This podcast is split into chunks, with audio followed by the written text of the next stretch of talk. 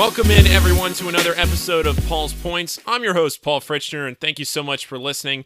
If you haven't done so yet, as I always say, make sure you subscribe on Apple Podcasts, Spotify, Stitcher, or really wherever podcasts are available. And while you're there, if you could do me a favor and leave a rating and a review, I'd really appreciate it, just so I know what you like listening to, what you want to hear more of, and so on. On today's episode, I have ESPN coordinating producer Tom DeCorte. He's a Xavier graduate, so that's how I've gotten connected with him over the years. But he's been at ESPN at the mothership for over 20 years now, and he has a laundry list of people that he's worked with and shows that he's worked on, and it's really impressive. And that's the biggest thing that we talked about through the course of this interview, which if you want to watch this interview, you can go onto my YouTube channel. Just search Paul Fritschner, and there's the video recording of this interview on there. This interview was done back at the beginning ish part of quarantine.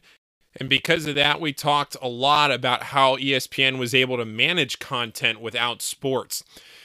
But during his time at ESPN, He's worked with guys like Stephen A. Smith, Scott Van Pelt. He was instrumental in starting Scott Van Pelt's new sports center. I guess it's really not that new now, but Scott Van Pelt's solo sports center, the midnight Eastern edition episode of Sports Center, that solo show that Scott runs.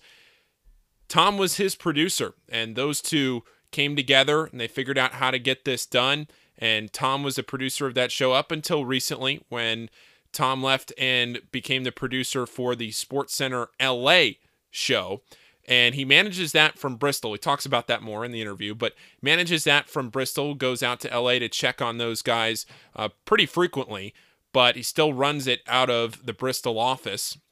Also, a producer for the Stephen A. Smith show. He's worked on the post-game show for the NBA Finals the list, like I said, goes on and on and on, and he talks about all that and more in this interview. One of the most interesting portions of this interview that I liked was where he talked about how they produce the Sports Center top 10 every night. That's a segment that is really ingrained in sports culture now for so many years. It's you go on about 10 minutes before Sports Center is over and you know that you're going to see the top 10 plays of the day.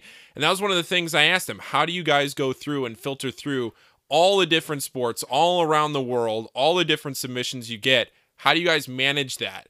And he listed it out in complete detail how they come in every night and get that done he was super gracious with his time. I really can't thank him enough for taking all this time to talk to me and go through all these answers and how his career has turned out. And he gave some career advice for people maybe looking to get into uh, ESPN or the sports media industry as a whole. So I'm really looking forward to you all listening to this. I think you all will really enjoy it. In other news, I think I've settled on Tuesday as the general release day for new episodes of the podcast. So as weeks go along, look for a new episode of Paul's Points on Tuesdays. So now, I hope you all enjoy this interview with ESPN coordinating producer Tom DeCorte.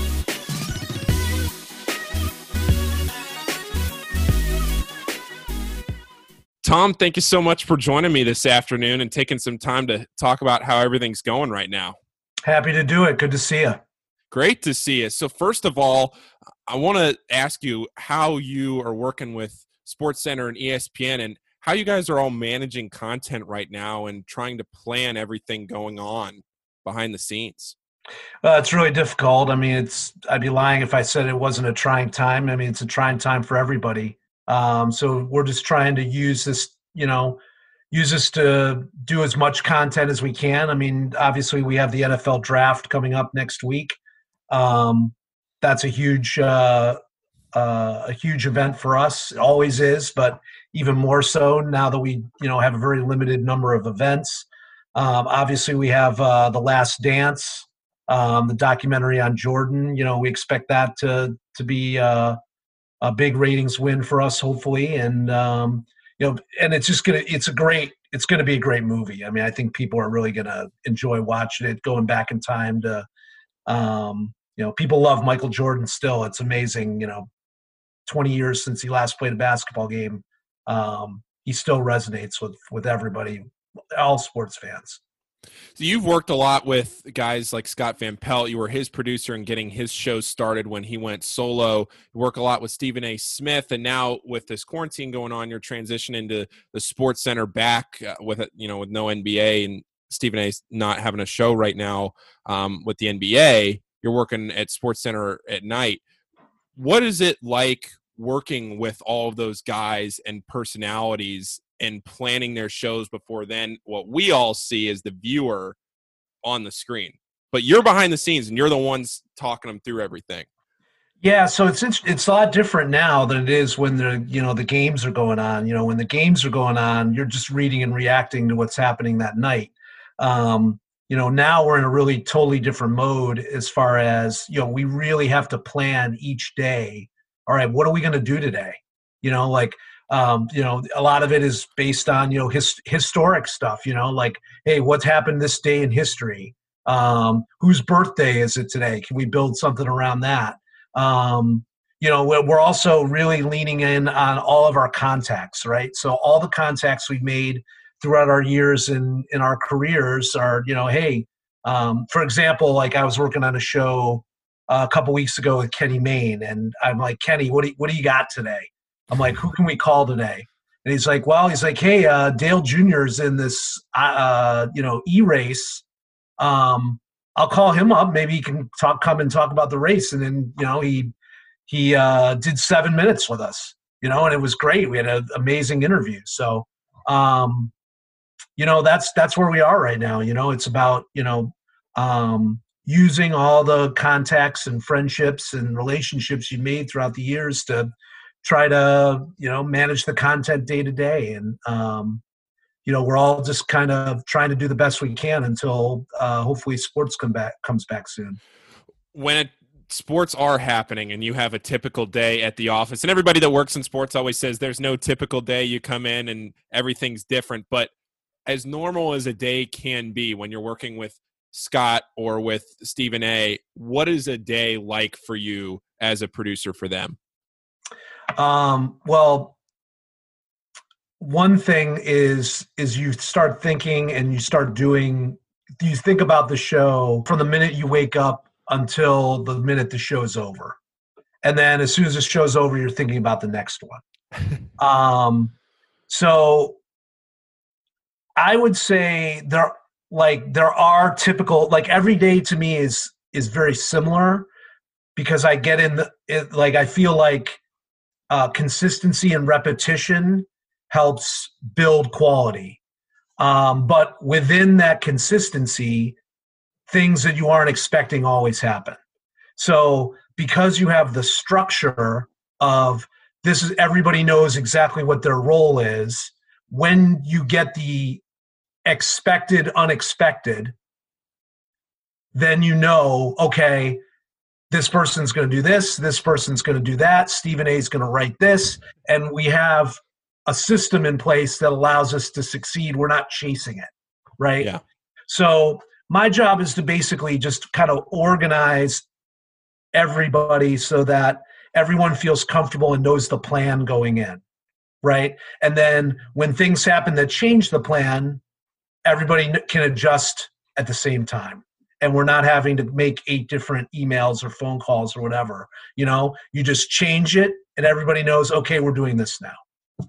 Um, so essentially my role is is dual fold. Like what you know i work with whoever the host of the show is to you know craft and design the show in the way that we're both of us are envisioning it and then um, my other job is to organize the rest of the staff to make sure that um, that they know what the vision is and that their contributions and their ideas get shared with whether it's Stephen A. or Van Pelt or Kenny or Butch Gross or John Anderson, whoever it is, um, that there's that collaboration there.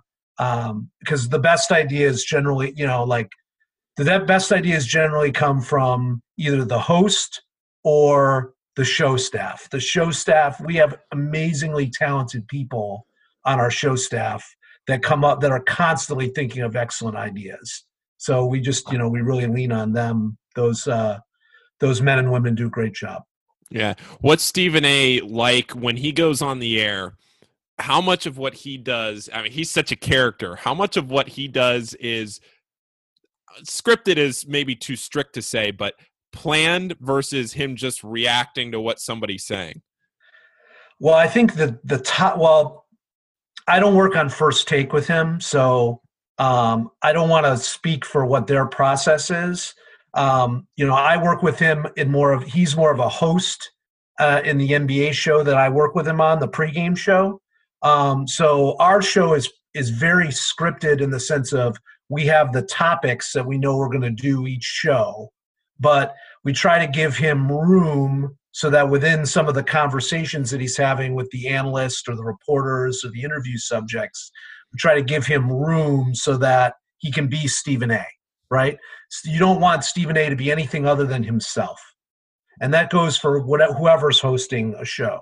Like the host, they're the one that's presenting the show. So if you're not producing with them in mind, then you're asking for trouble a few years ago when Scott Van Pelt started his own show. The, he takes Sports Center, he takes the Midnight Sports Center, and he's doing it on his own. And you were his lead producer for that, right?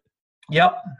And he comes to you. Does he come to you and pitch this, or is this a Sports Center thing in general that they say, "Hey, we want to revamp this," and they put you guys on a team? Or how does that show all come together and pay off like it has over the last few years?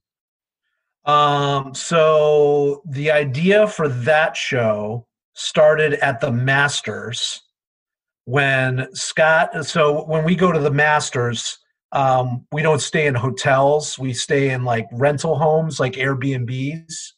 So Scott was staying with um, one of our executives, Mike McQuaid and Andy North, and I think Tirico in a house, right? So Scott's talking with Mike McQuaid, who's a legendary producer and executive at ESPN, and they were basically talking about like what Sports Center, like what the evolution of Sports Center could look like. And Mike was like, "Well, what if you had your own show where you just we just did all this stuff?" And Scott's like, "Oh, that's crazy." And he's like, "Is it?" and so like that was like kind of where the seed of the the idea came to be.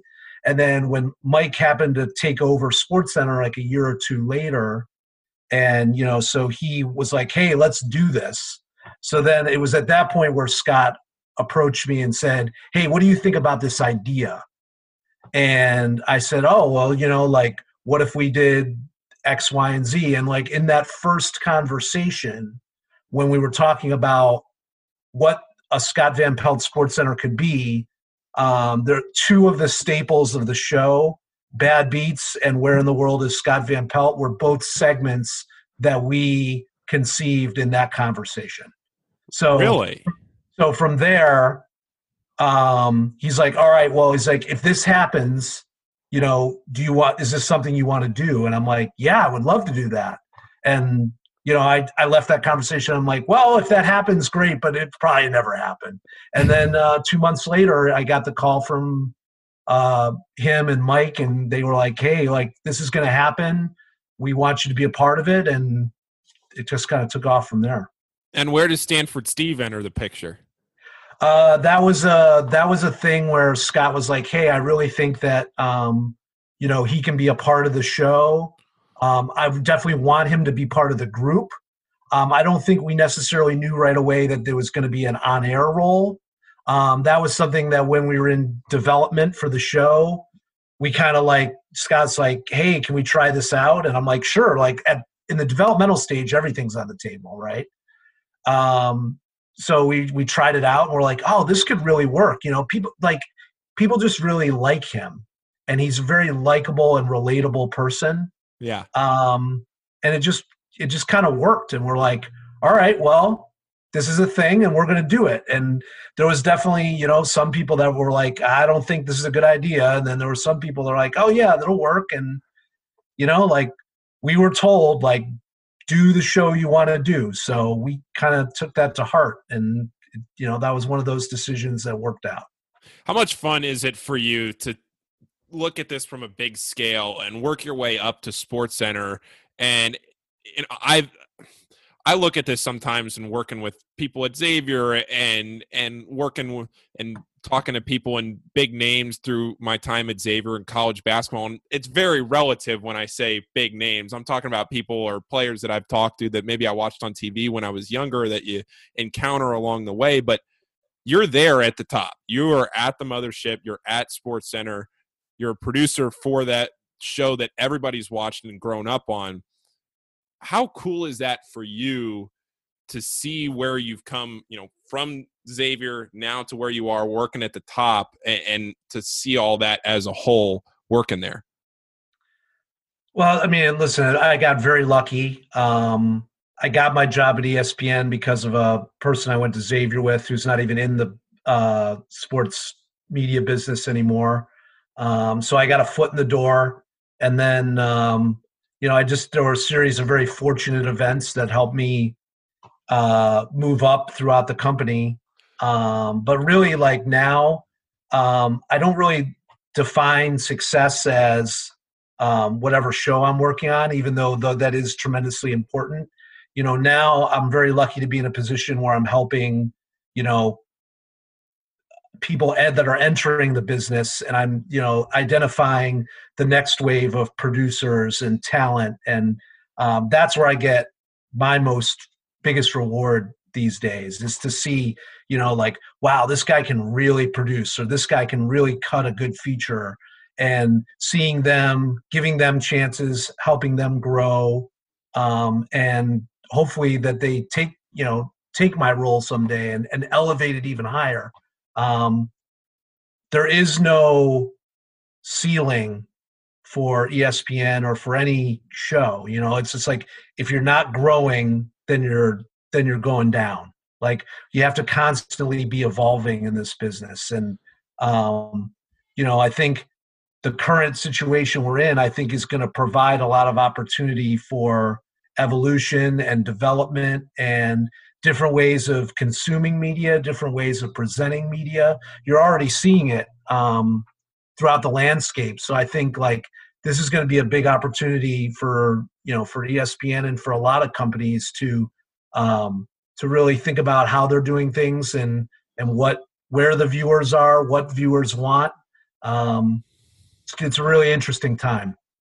How do you see it evolving, Tom, when you have Twitter and all these other platforms where now you can get highlights in two to three minutes instead of when I was growing up and you had to watch highlights or Sports Center for an hour just to see, you know, the clip of the game that you wanted to watch. How do you see Sports Center adapting and evolving to that? Well, so if you just want to find out what's happened, what happened in the game, then Twitter or digital highlights might be enough for you. But if you want a deeper understanding of what's happening or a more entertaining look at what's happening, Sports Center is still providing that for you. Nobody does highlights better than Sports Center. Um, and the level of detail and uh, sophistication that our highlight group provides is second to none. And there's it's a super inspiring group to be associated with because of how they're able to take a, a game or an event and elevate it to a level you you just like that's super entertaining or super informative. It's really awesome. It's a great collaborative group to be a part of. Um, but that being said, you know, like um, you go where the viewers are, and I think you know, we've seen that the linear model seems to be, you know, is getting older. You know, like young people are going to different platforms to get their material. And, uh, you know, you've seen it with SportsCenter on Snapchat. That's been a real um, plus for us as a company. Um, you're seeing us do a lot more on YouTube, on Instagram Live. Um, there's a lot of different, you know, Quibi now. We've just launched a show. Um, so I think we're starting to, you know, really figure out, okay, like where like, you know, the traditional hour sports center format, all right, that still works on linear TV, but you know, there's different ways to use the sports center brand as we move to different uh to different forms of media. Yeah, and you talk about evolving like that and this young wave of producers or on air talent that's going to come up what would you say is something that you look for in a young producer or somebody that might be listening to this that wants to get into the business what is something that you say wow that guy or that girl is going to be a great producer someday. What are you looking for? It's really to me it's about three things. It's about critical thinking. How do you solve problems? Ideas. How do you conceive content? And professionalism and work ethic. How reliable and how hardworking are you? Um, i can tell you i never look at how well someone did at school how where someone went to school that stuff is not as important to me. I'm just looking for someone who's um, who can solve problems who can create solutions who can come up with ideas that that entertain and inform people. And um, that's really what i'm looking for. And it's just one of those things where like when i encounter someone for the first first time second time third time you just kind of like oh that person's got it you know? That woman's got it. She's she's outstanding. And you just like you know i've been lucky over you know my 20 year career at espn i've been able to encounter a lot of those folks and and they've done incredible work for us. Now i'm curious to know when you go when the red light goes on and scott van pelt is live for his midnight sports center and you're behind the scenes and you're punching all the buttons and everything how many people are in that room and what's all happening behind the scenes as as he uh, does his show? Well there's only um, there's only two people that are going to be talking to Scott during the show in his ear that aren't Stanford Steve or a guest, and that's the producer of the show, which used to be me, is now uh, Marco Alfandari, who's done a fantastic job um, since I moved on to a different role, and then the director of the show, whoever uh, that is, on a given night. Um, so they're they're you know directing and producing Scott as the show goes around, but I mean it takes a you know a pretty good sized group to put the show on. You know you've got director you've got a technical director who switches the show. You've got assistant directors assistant producers um, researchers. I mean all in all it's probably about a 20 person group that puts on the show on a given night um, and every like i said everybody's got their role you know um, and early on you know one of the things that um, the two things that we wanted to build um, was a show of um, young people who are uh, who have great ideas and people who liked being around each other and wanted to be part of the team. Um, and we were very lucky. That original staff when uh, the show got started is a really special group that was like, you know, um, you never forget that first group you know? And and then uh, i was kind of the last person um, to move on. And uh, we're you know like a lot of the originals are now either doing other things or have you know moved up. And you know marco was a assistant producer when the show started and now he's the producer of the show and um, you know it's great to see that you know since that original group you know we've all kind of uh, grown and moved on to things that uh, um, it's just it's really it was really special. It's probably the most special group that I've been a part of in my 20 years at ESPN. I know that everything's not normal right now and, and you're having to fill spots and fill roles and fill content. But if everything was normal, and you touched on it a little bit a few minutes ago, what is your job at ESPN as far as the shows that you work on? You're you a little bit with Stephen A on his NBA show, but what else are you working on and on a given day? So uh, I do. Uh, I'm the uh, coordinating producer, which is like a, t- a different title, like kind of like an executive producer of Sports Center from Los Angeles. So the 1 a.m. version with Stan uh, Verrett and Neil Everett. Um, so I work with that group um, on a night in, night out basis. And then I also, as you mentioned, work with Stephen A on his NBA pregame show, which is uh, on Wednesday nights when the when the season's going on. So um, those are the two primary things I work with. But I also am I'm still, you know, very much involved with uh, other parts of Sports Center, and um, those are my primary roles. And then um, within that, I, there's always a you know few things here and there um, that you end up picking up along the way. And then uh, I'm also uh, I have seven direct reports, so um, being their manager and helping them with their career and developing them that's uh, that's also an important part of what I do. So um, that takes up a pretty you know good chunk of time and um, you know it's I was really enjoying both roles before uh, everything uh, got shut down. But uh, you know, we'll get back here at some point, and sports is going to come back, and it'll come back strong. But uh, you know, for now, we gotta we gotta put we got the pause button right now. You produce that LA Sports Center from Bristol, right? So no, well, I mean, yes and no. So we can do it from Bristol, but we have uh, a LA production center that's right across the street from Staples. Okay. Um, so it's a fully uh, operational broadcast center. So um, so they do the whole show from there, and uh, I sit in uh, a small control room with one other person when the show's on. Um, but I have I I can communicate with everybody in Los Angeles from the control room in Bristol. So. Um, when everything is normal, I usually go to Los Angeles about once every six weeks and spend a week out there with the group, and that way I can be with them in person, which is always better. Um, but uh, it also, you know, my role in Bristol provides them to have a connection with the with the different groups in Bristol. Like their highlights are all cut from Bristol and then sent via fiber to um, to Los Angeles. So having so a couple folks like myself and a, a production assistant and assistant producer in Bristol, that helps them um, that helps them uh, connect with Bristol and make sure there's communication on both sides. Gotcha. One very specific thing I've always been curious of: how does the top ten get produced every night?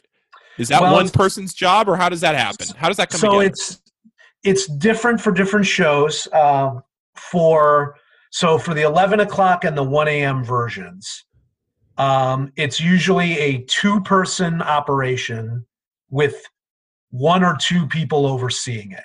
So there's like two production assistants, so folks, men and women your age, that are sitting there and they're cultivating all the plays. So everybody who's watching a game in the big screening room that we have is well, you know, you'll just hear it. You'll it'll happen throughout the night. Like yell top play Pistons game, you know, and like then the person comes over and gets the play, and then of course they're monitoring Twitter and uh, you know hashtag SC top ten, and then like you know like we get so so many submissions every night from schools and um, whether it's the G League or you know like I, Kaiser Gates kind of became like a regular on top ten because I would get them from like my Xavier people who would send them to me, and then the G League people was sending them to me, and it felt like every week we were getting a play from Kaiser Gates. and finally, I actually got an email from someone from Xavier like, you must be like doing the top 10 every day because I keep seeing Kaiser Gates on top 10. I'm like,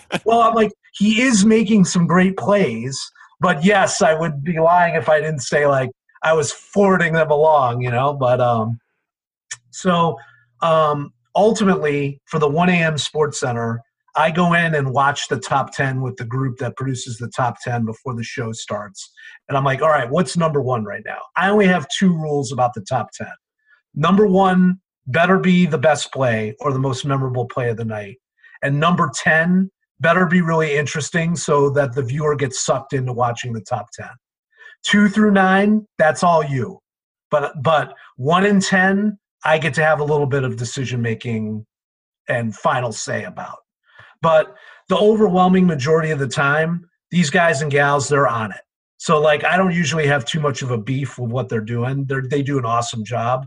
But every once in a while, I'm like, hey, I'm like, I know that that play in the Miami Heat game was great, but like everyone is talking about this Zion dunk, so that's really got to be number one tonight. You know. Okay. Um, you know, there's there's definitely, and sometimes it's just it's just an amazing play. Like if you get an amazing play, I don't care where it is. If I don't care if it's a, you know, like you've seen it. We've had, you know, Pee Wee football as number one. Like if it's an outstanding that number bocce ball. I don't know if you remember that. Right. Remember that Oh, yeah. one where the guy Exactly. the, yeah. That was the night I was working, and I'm like, this is the number one play. Like, I get it. LeBron had an amazing dunk tonight, but like, LeBron will have another amazing dunk. We might never get this play again. So I'm like, that's a number one play. You know, it's a number one, like, you're still talking about it. Like, that's mission Yeah. accomplished, right? You want people to have in their mind, all right, I saw this yesterday and it was great, you know? Yeah. And top 10 is, you know, listen, it's, it's, it's an institution, you know? Um, I mean, when I started ESPN, it was plays of the night. You know, it wasn't even ten. And then like, you know, it just kind of evolved. Like, oh yeah, let's just do a top ten, and because everybody loves a list, right? yeah. And uh, they just kind of took off from there. Wow, that's great. I didn't realize that that was, I guess, how it all came together. A team of people, and you sit there and go. Th- I, I guess it's all night. You just There are two plays. people where they walk in the building at five o'clock at night, and their only thing they're doing that night is top ten. That's their job. They do the top 10. Yeah. So they come in at five, and it airs at eleven, and it airs at or, or like eleven fifty and and one fifty, and that's what they do. That's their job for the night. Top ten. Just like so, and like there's going to be you know if if there was like tonight there would be NBA playoff games tonight if we were still doing sports. Oh, There'd be you know there's people hurts. that there's be people walking in the door tonight where they'd be like, okay, um, these two people, you've got game two of the Lakers and the Grizzlies. That's your job for the night. You're cutting the highlights for Lakers Grizzlies. You know, there there'd be two other people that'd be like, you have Celtics Sixers. You know, and then there'd be people that walk in. They got the Reds and Pirates. You know, so every all that stuff's getting watched by by a person. So when you cut highlights of every single game, especially when you get into months of like April and May, when like NHL playoffs, NBA playoffs, baseball's happening, uh, football, you have the draft and stuff, so you don't have real games, but you still have some packages that you have to run. But you have to fit in. If you're talking about May, you have to fit in all the highlights of all the NBA, NHL, and M- MLB games as much as you can. Is that some? Is that somebody sitting there, like you said, cutting those highlights, or is that outsourcing from MLB that they're cutting highlights You for do you? them all. Sports Center is doing all of that and cutting it. Now, is that do them all. is that a ten person job? Is that or is that Well, one? like I said, one person, one like you know, one person's watching each game. so- Interesting. Um, and then like during basketball, like college basketball season, then we kind of team it out, you know, or like during hockey season, we'll have like, okay, we have a four person team that's cutting hockey tonight. So like, and then you check in with the people and like, okay, what are the three best things or the five best things in hockey tonight? And then they tell you, and you're like, okay, I'll take. It's like ordering off a menu. You know, it's like, all right, I'll take a little Connor McDavid. I'll take the New York Rangers, and I'll take the you know uh, Arizona, you know, Phoenix, Arizona Coyotes highlight, yeah. and then that's what you end up with. And um, you know, like the great thing about it is everybody's so invested, and they they're so passionate about the one or two things that they have that night. Um, and you get great pitches, right? So you're like, hey, if I if you if if I were running this highlight, I would do this, this, and this. And then the next person comes up and you're like, well, if I had my game, I would do this, this, and this. And then so ultimately what what what it ends up happening as a producer is you know going in like, okay, all these NBA and NHL playoff games, those are all gonna make it, right?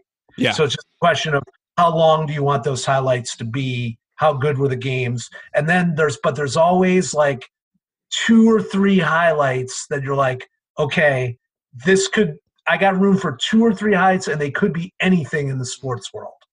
And you're just listening to everybody come in with their pitches and their ideas and then you're like, okay, these are the three best things that I've heard. This is what we're doing.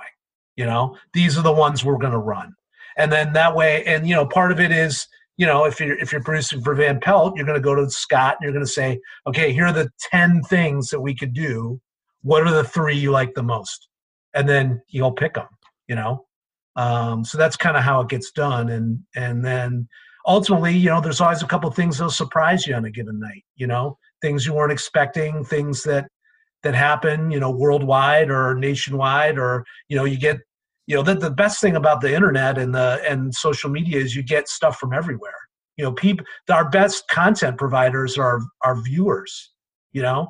They they see stuff and they shoot stuff on their phone and they send it to us and it's incredible you know yeah and when you have a guy like van pelt who's so eloquent and good on the air are you scripting out what's happening in the highlight or are you just saying uh, bryce harper hits a home run and so and so hits a home run and are you letting him just go with it and react to it live yeah so he gets a shot sheet that says here are the plays Okay. And then here's what the made the score. So like you'll it'll be like like an example of how it would be written would be like um top or bottom of the fifth, two men on for the Reds. Joey Votto hits a double to left center. Um, you know, uh Andrew McCutchen falls down, um, throws from his backside, you know, hits the cutoff man, and they throw uh, Eugenio Suarez out at the plate, you know, and then so he's got all that information, and then he's gonna watch, you know, be able to watch. He can look at the shot sheet, look at the monitor, and be able to read and react. Um, so that's kind of how it happens. So you give them the the basic info, and then uh, and then they take it from there. This team of people cutting highlights is it like a rotational rotational program of people that are cutting highlights of their favorite sport and then the next time they come in they do hockey or is it every night like say i come in i cut baseball tonight. Am i every night coming in and cutting baseball or is tom DeCorte telling me hey yeah you're going to come in tonight and cut baseball but tomorrow let's have you learn hockey and the next night do basketball well yeah i mean you uh i you know people do find their niches you know that they that they end up excelling in but yeah we try to keep it you know we try to you know give people a different you know uh, something different every so often because you're always you know you don't want to get in a rut but um, uh, uh, the producers are not the people that are in charge of assigning them. There's a a leadership group in highlights uh, we call them highlight producers. And mo- most of them are people that used to cut highlights and now they're in charge of supervising the highlights. So they're basically kind of like um, highlight uh, highlight all stars right? So they're the guys they're the the guys who have been the best at it over the years, guys and gals that have been the best at it. So what they do is like the the PAs will come to them and be like, "Here's what I'm thinking for tonight's game," and they'll be like, "Oh, it's a really good idea, but we could build on it and do this," and then they work together, and then um, they're the ones that because they know the PAs the best. They're the ones that schedule. Okay, um, Paul's going to do the Reds game tonight. Um, Tom, you're going to do the Tigers game or whatever and then uh, so they, there's like a document where you know everybody comes in and they look to see what what your game is. Interesting. Okay. All right. Um, and obviously, you know, for, to a certain degree, it's a meritocracy, right? You're going to put your best people on the NBA playoffs and the NHL playoffs, and you know, you're going to put your newer people on the Tigers game because the Tigers aren't very good right now. Yeah. uh, it sound, sounds a little sad in your voice. Hey, we're just coming off the one of the greatest stretches of Tiger baseball in their franchise history. I can't be too bitter.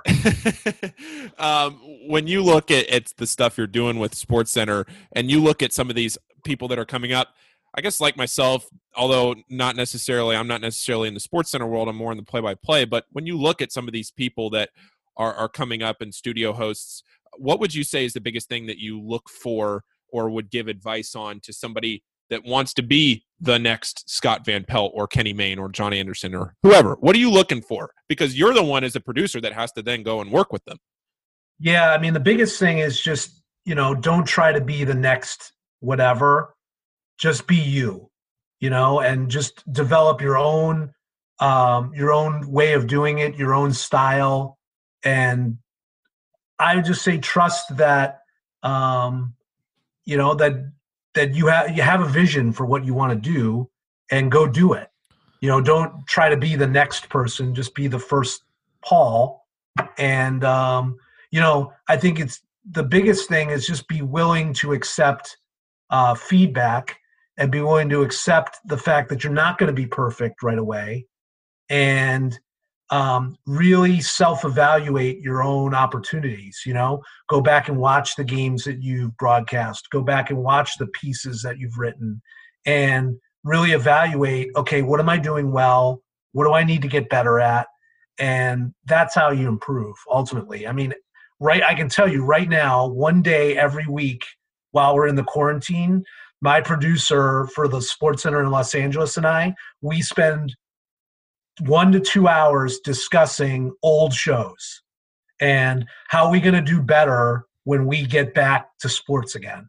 You know we spent two weeks thinking about saturday college football and then we we spent the last week on uh, post game nba you know how can we get like we looked at some shows like all right here's what we're doing well. Here's what we're, we're terrible at. We how do we get better here we really need to learn how to get better here. Oh, do we have the right people in the right place? You know, like, do we need to rethink our staff? Do we need more somewhere else and less in a different place? This is the type of thing that self evaluation is critical into improvement. Whether you're just starting out in this business or whether you're you know you're you know at the top of your game like if you're not improving and you're not self evaluating you're never going to get better all right, a couple more questions here before we before we wrap up. What's your favorite event that you've worked through at ESPN through all you've been there 20 plus years now, right? Maybe. 20 years. It was 20 years in March. Actually, my 20 year anniversary at the company was March 13th, which you'll remember was the first day of no sports. Yeah, Friday the so 13th. Talk about, talk about, the ultimate irony. Oh, uh, well, happy anniversary. Thank you very much. Uh, if I'm going to give you, I'm going to give you a top three. I was going to say top, top, three. How about a top three? Uh, Patriots Rams Super Bowl, January or was it either January or earlier February 2002. After and what was what was your role with these events too? I was uh, I was a production assistant, and I got to cut. I edited the first half highlight of that Super Bowl, and I got to be in the at the Super Bowl. That was an amazing experience. Uh, Tiger Woods Masters last year. That was an incredible moment to be part of. And then the best moment I was ever in the building for was the Ray Allen shot, Heat Spurs NBA Finals Game Six.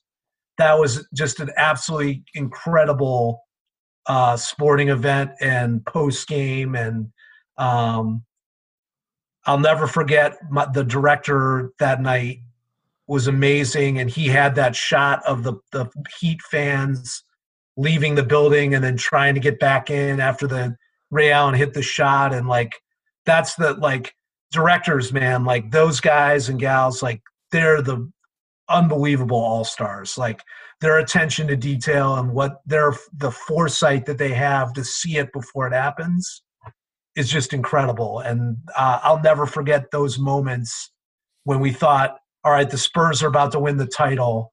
And then Ray Allen hits the shot, the game goes to overtime, the Heat win, the fans are trying to get back in, the series is going to a seventh game. It was just surreal. It was amazing. Where were you in the building when that happened? When it, so I, w- I watched most of the game in the arena and then when the fourth quarter starts you kind of go back to the to the production truck. So like you walk basically through the tunnel and then like out right outside the arena the the the the truck like there's the game truck where they're doing the broadcast. And then they're right next to there's, there's the production truck where you're doing the pre and post game.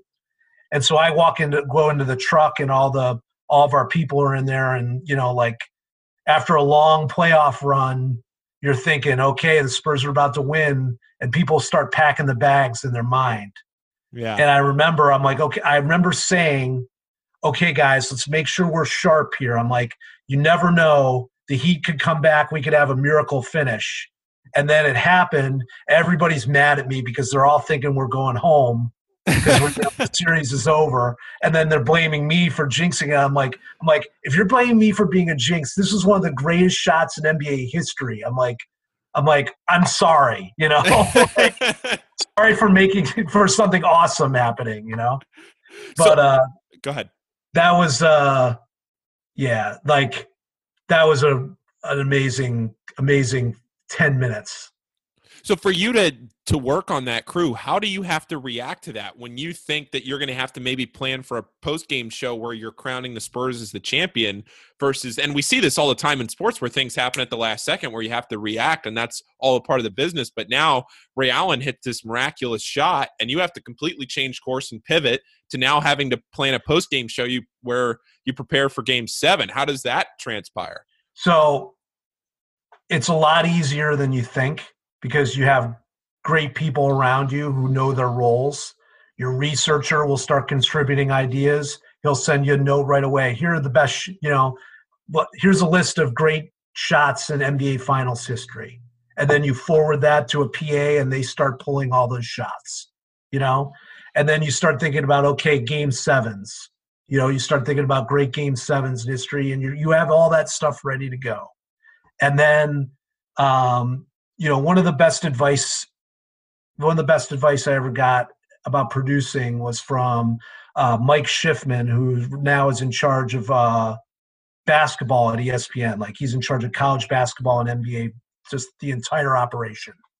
And so I was working under him about 10 years ago, 10, 15 years ago, and when I was just starting to produce shows. And he said, You'll never get stuck if you always ask, What's next? And just think, okay, so I have this. Okay, what's next after that? Okay, what's next after that? And you can always answer the question, what's next? And then if you keep asking that, you'll build a great show. So that's whenever I get stuck, that's what I always go back to. What's next?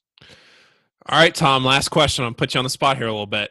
Outside okay. of outside of your sports center personalities, who's your favorite sports personality that you've encountered over your 20 years? And it's got to be a long list, but if you can pick one, two, or th- one, two, or three. Who's who's somebody that maybe they come into the studio or you're ha- you have to talk to them to get them on with Scott, and you're thinking, oh man, I can't wait to talk to this guy or girl again. Interesting. Um,